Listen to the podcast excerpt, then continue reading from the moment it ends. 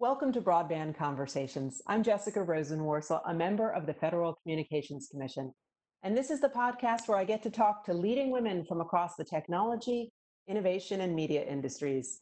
You get to hear what they're working on, what's on their minds, and what they think is the next big thing. Right now, we're living through so much change and so much upheaval in our daily lives as a result of the coronavirus. So many of us are at home and relying on technology and communications like never before. And that's for telework, telehealth, teleeducation, and so much more. We're taking care of each other, our families, our children, and our communities by staying at home. And while the future is so uncertain, I'm finding hope in those who are helping lead us through this crisis.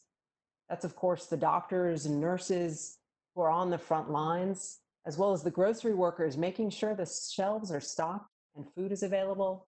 It's also the folks that are cleaning and sanitizing our remaining public spaces. That includes the communications workers who are keeping our essential networks up and running, and of course, the first responders and 911 operators who are helping coordinate emergency response. So I'm really honored to be joined by one of the women who's doing that today, and that is Karima Holmes, and she's the director of the Office of Unified Communications for the District of Columbia. And as director, she oversees the city's emergency 911 and non emergency activities, and that protects Washington, D.C.'s 700,000 residents, and get this, more than 20 million annual visitors. It's a big job. So I want to get started and hear from her directly so she can talk to us about how she got started in public safety but first, let me just say, Director Holmes, thank you so much for taking the time to join us and being with us here today. Oh, thank you for having me. I'm excited. Yeah. Okay, so let's start at the beginning. I like to roll back. How did you get to this job? I mean, I know you've worked on public safety and 911 in other states, but tell us what brought you to public service and how you eventually made it to the nation's capital. Sure. So I started my career. I was um, I was actually a freshman in college about 20 years ago.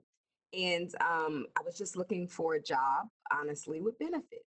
I, I was working in a department store at the time. And so I went down to the city and I found, I found this job that was called communications officer. I had no idea what it was, but I knew I qualified for it. I had the background.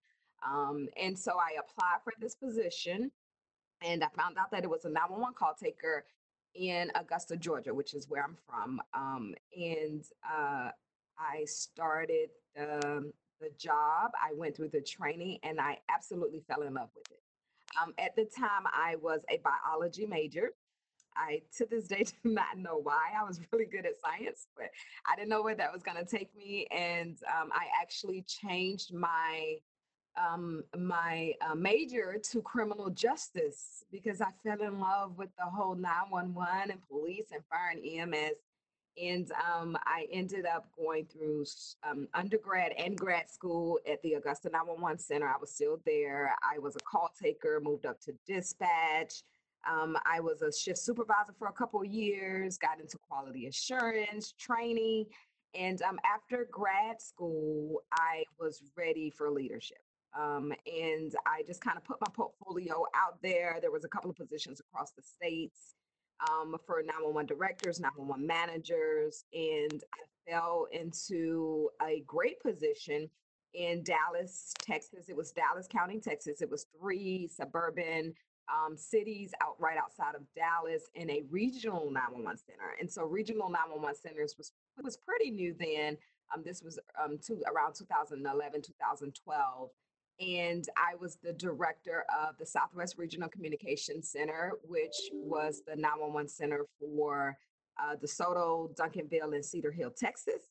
I did that for a little over three years. And then in 2016, at the tail end of Mayor Muriel Bowser's um, first year in office, uh, I was brought here to DC, which was awesome.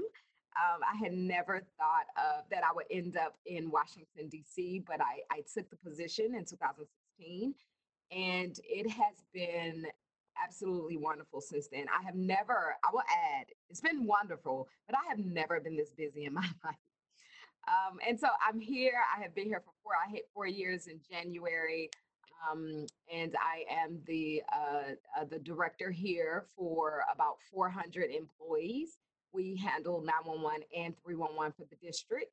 We get about uh, three and a half million calls a year. We have we're responsible for the radio infrastructure and all 10 radio uh, sites that are spread out across um, the district. You know, 911 has it's like invisible to so many people because it might be the most important call you ever make, but hopefully you don't have to make that call. But there you have all these folks who are answering these calls. And you described doing this in Georgia, doing this in Texas, but now in the nation's capital. Mm-hmm. You know, there are so many jurisdictions here, federal authorities. We've got Virginia on one side, Maryland on the other, the district in the center. I just have to imagine that level of coordination for public safety response is totally unique. I just love it if you tell us a little more about that. Oh, sure. It is unique. And I would like to say that it's even modeled. Um, I think that years ago, definitely in the 80s, 90s, um, and, and early 2000s, everything was so siloed. All jurisdictions, they did their own things. Um, for instance, when I was in Augusta, Georgia, we were still speaking 10 codes. And, and I know you guys heard police say 10 4, you know, the 10 9. yeah, I could say that sounds like the movies from like a decade ago, right? Exactly. Yes. I could probably still say a full sentence and just using 10 codes.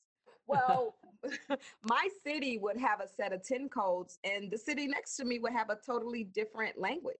And oh so, my goodness. you know, yes. And so when I was um in actually my I was one year in into 911, 9 11 happened.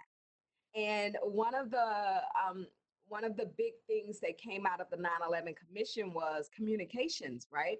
You right. had different boroughs and different um, responders coming into New York City and different areas, and we really couldn't talk to each other. And so, what has happened since then is regionalization, right? We all share information, information sharing. We're regularly meeting and so it's really unique here, but I don't think that it's it's not going to be the standard. I think we're heading to that standard that we have the national capital region. We call it the NCR. And so, yeah, for instance, yeah. yes, I am the vice chair for the 911 Directors Committee in COG, and you have these separate committees for just about every piece of governmental um, division or governmental entity you have. So you have the police chiefs, the fire chiefs, you have um, finance and the city administrators. And we actually are pretty cohesive in most of our protocols and our operations. We keep up with each other. We're talking across boards. We're um, whenever a big policy happens, something happens, say inauguration, or um, the first week I was here, we had Storm Jonas hit, and um, I was really happy because I had this support system. Right, there's about 22 jurisdictions that make up the NCR, and there's 14 911 centers that service them. Wait, so, 22 different jurisdictions make up the national capital region. Oh, yes. And that's 22 jurisdictions across, obviously, DC, and then Maryland and Virginia, Northern Virginia. Wow. And so, yeah. And so we really have a good relationship. Um, and internally, just in Washington, D.C., I was really happy to see the cohesiveness and the relations um, between um, the local government, which is us, DC, and then the federal government. There's about 27 different law enforcement agencies that operate out of this. Out of so, so then on top of those 22 local jurisdictions, you have 27 different federal entities that have public safety responsibilities. Oh yes, oh yes. And then when you start getting across to the Smithsonian's, you know, we have obviously park police, secret service, all of that works cohesively and I, I and it works.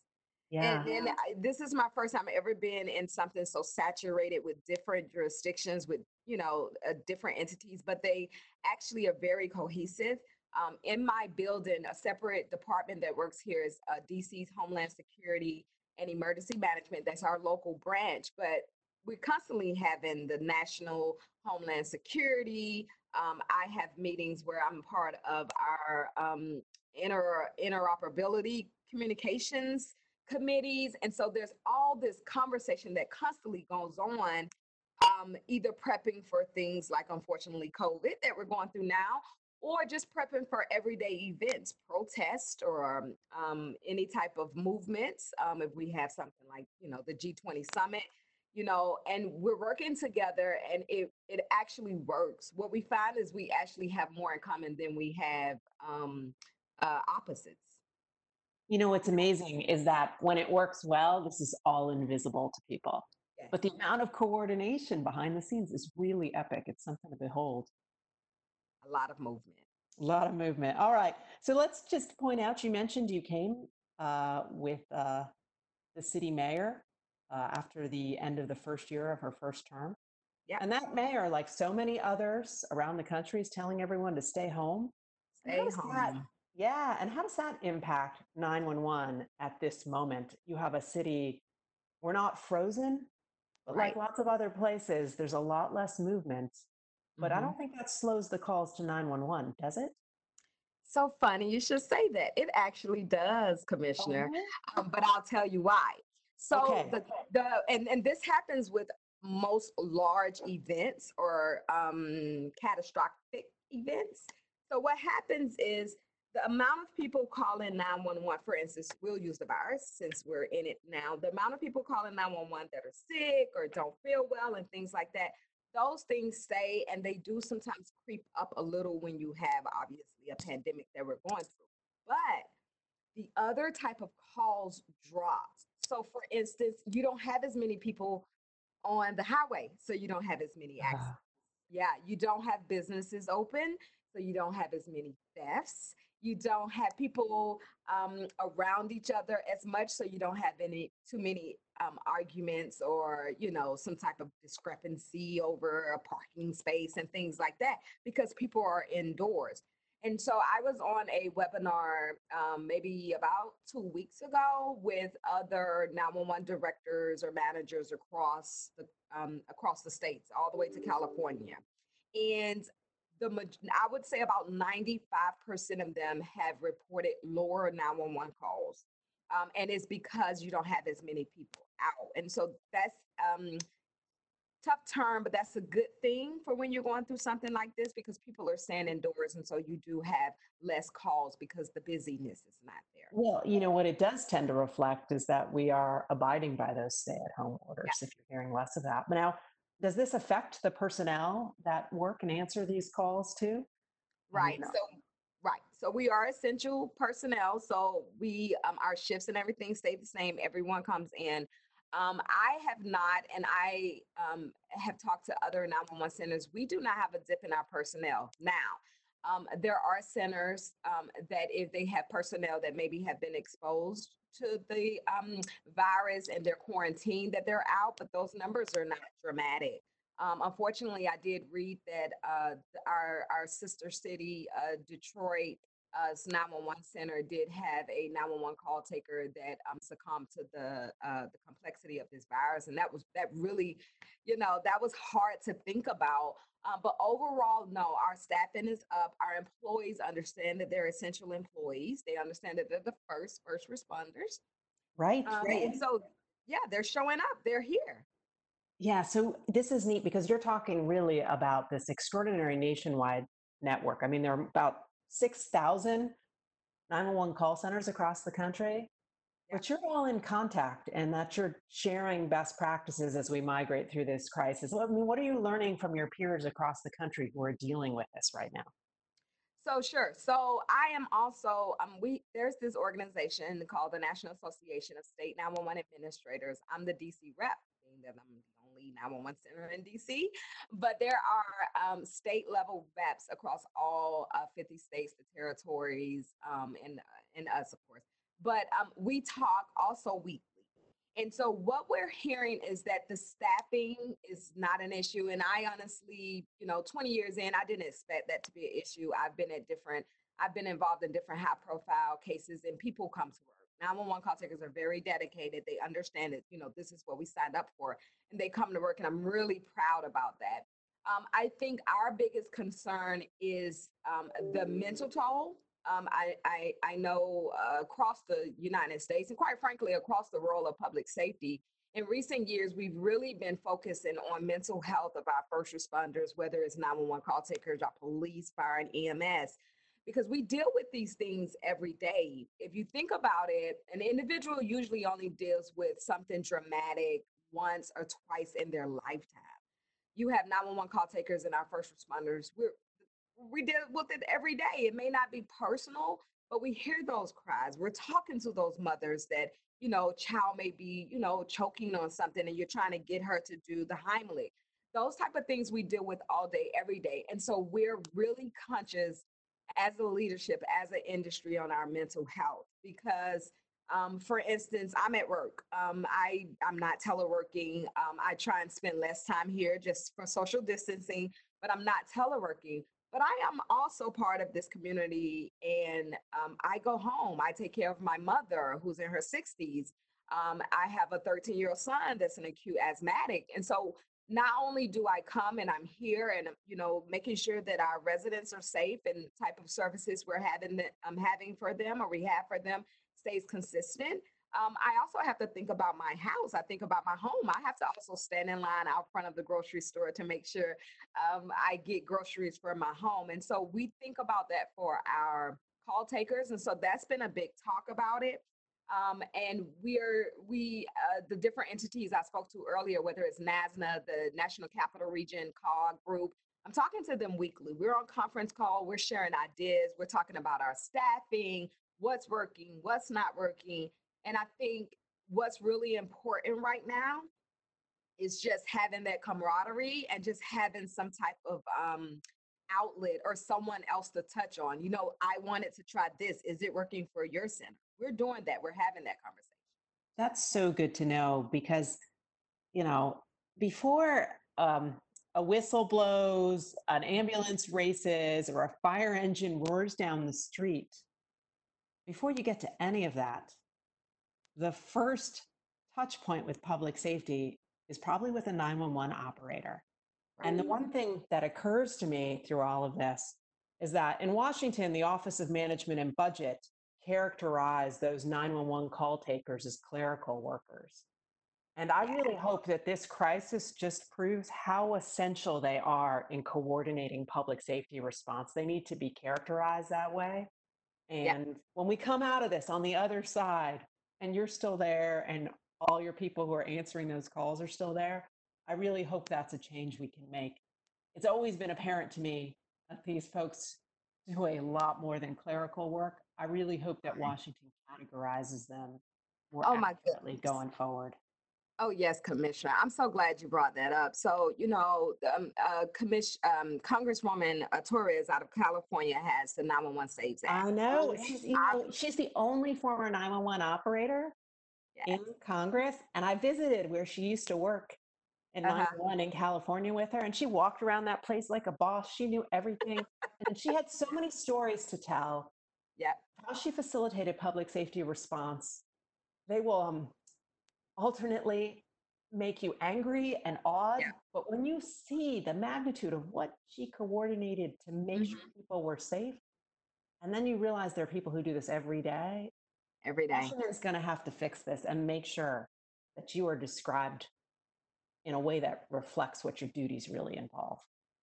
Oh, yes, I completely agree. I think that, you know, it's not just cliche. We're not just saying we're the first first responders. We really are the first first responders. Um, there was a study, and I wish I could I could quote or give you who who done it, but I remember they were talking about that. You know, these calls come in, they're heightened. Um, the 911 call taker takes the call.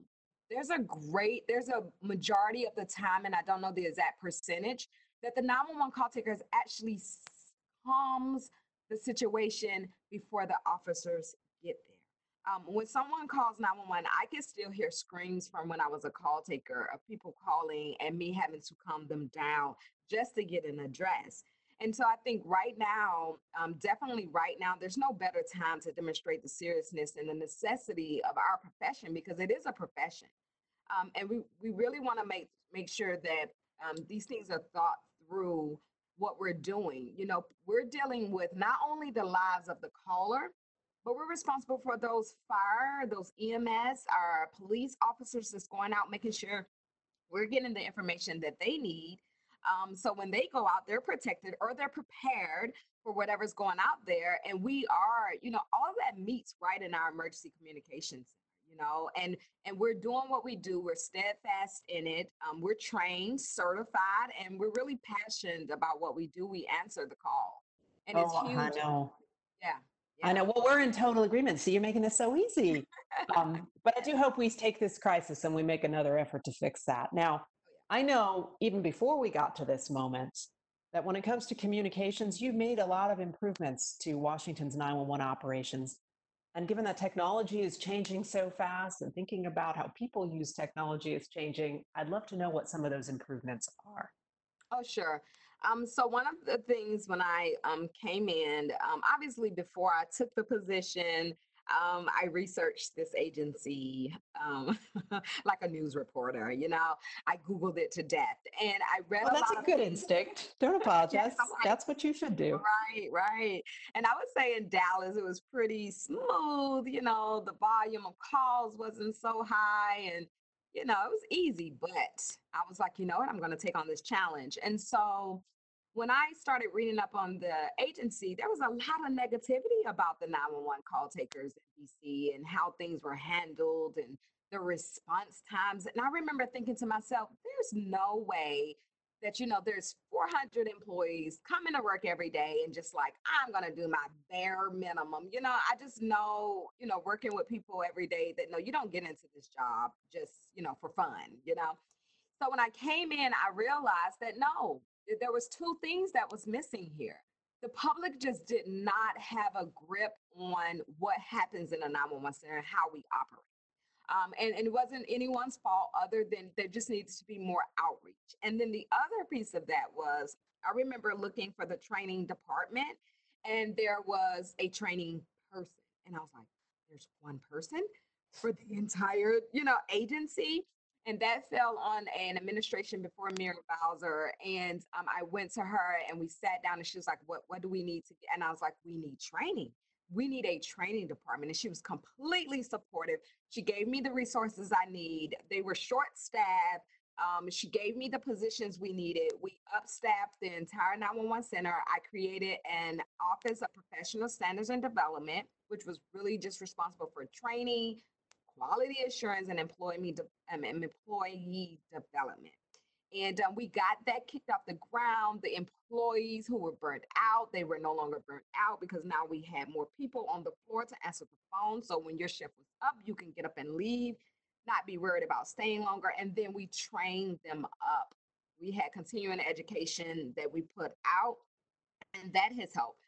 Uh, one or two of the other things that we did was there was no, there was not an um, non-emergency number. And so you call 911 for everything.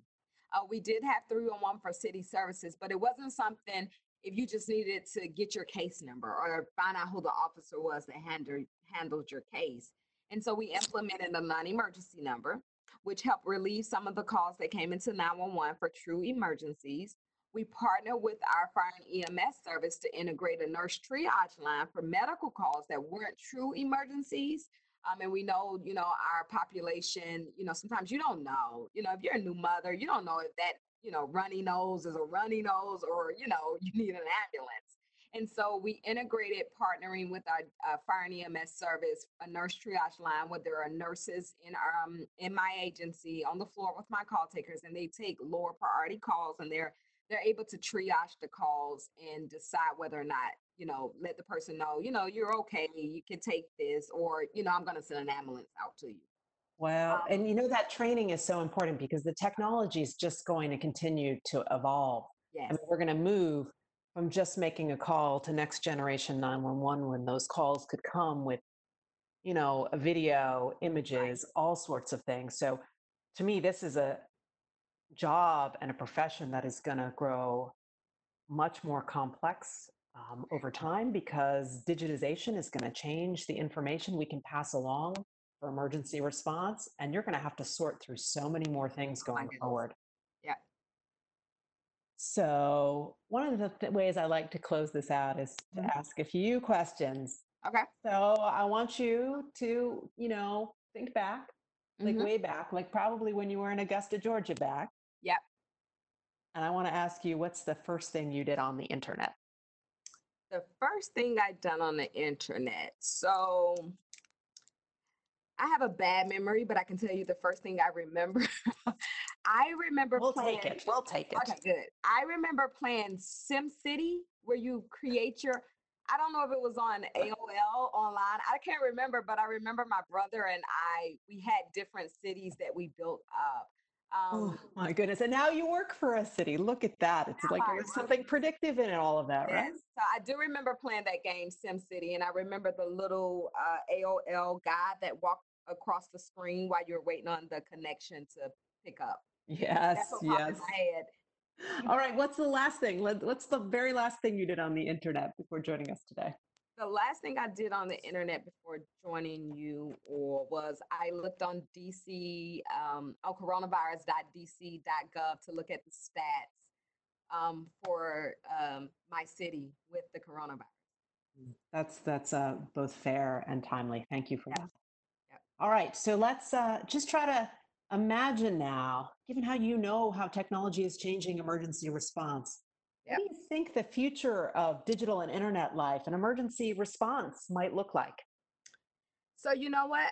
We have a snapshot of what that would look like, and we call it Next Gen 911.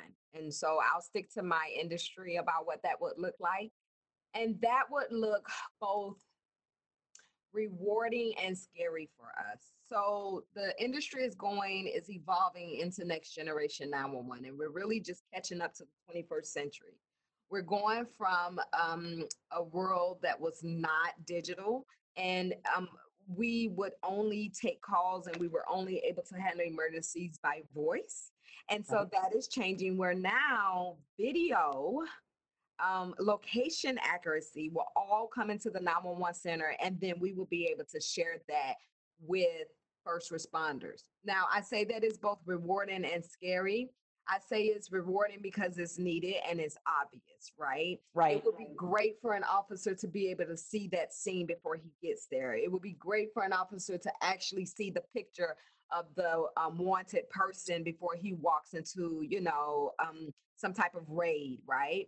And we could share that with them. The scary part of it is in 911, we've been brought up that we didn't have to see it, right? Yeah. We only had to hear it um, get the communication between the caller, put that communication in words that we can give it out to our first responders, and hang up. And now our call takers will be exposed. We are now going to be able to see things and have a more detailed description and detailed visual on whatever our responders are going out to. I think we're okay with sharing that burden, but I do think that at the same time, it is a little different than what we're used to now. And so we're just really getting ready to prep for that. Here, here. And that's why the training you put in place is so important. And it's why also making sure that the Office of Management and Budget characterizes this work as public safety is so important. So I'm hoping for that for the future too. I want to thank you, Director Holmes, for joining us today. But before we go, where can folks follow you and keep up with what you're doing in Washington and for 911 nationally? Sure. So we have our Twitter Twitter handle, which is uh, 311dc.gov. Um, and we have OUC DC also on Twitter.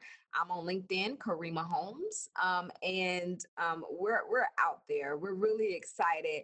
And Commissioner, before I leave, I want to switch hats right quick and thank you. Um, I'm also a part of the FirstNet board, and I'm, I'm a board member since uh, last year. And um, I do want to thank you because I remember coming across something or having a conversation with someone, and um, I was told that Commissioner um, Rosen I've been working on your name. No, I appreciate it. no problem. I have a I have a name too, so people work on my name. But I did want to thank you because I know that you were a key component in the legislation and getting passed years ago for FirstNet. Um, and so I did want to just thank you for that with my board member hat on. Oh, thank you. There's no more important communications than public safety communications. And thank you for what you have done for public safety in the past and also right now during this crisis. Really appreciate you spending some time with us today. Thanks. Thank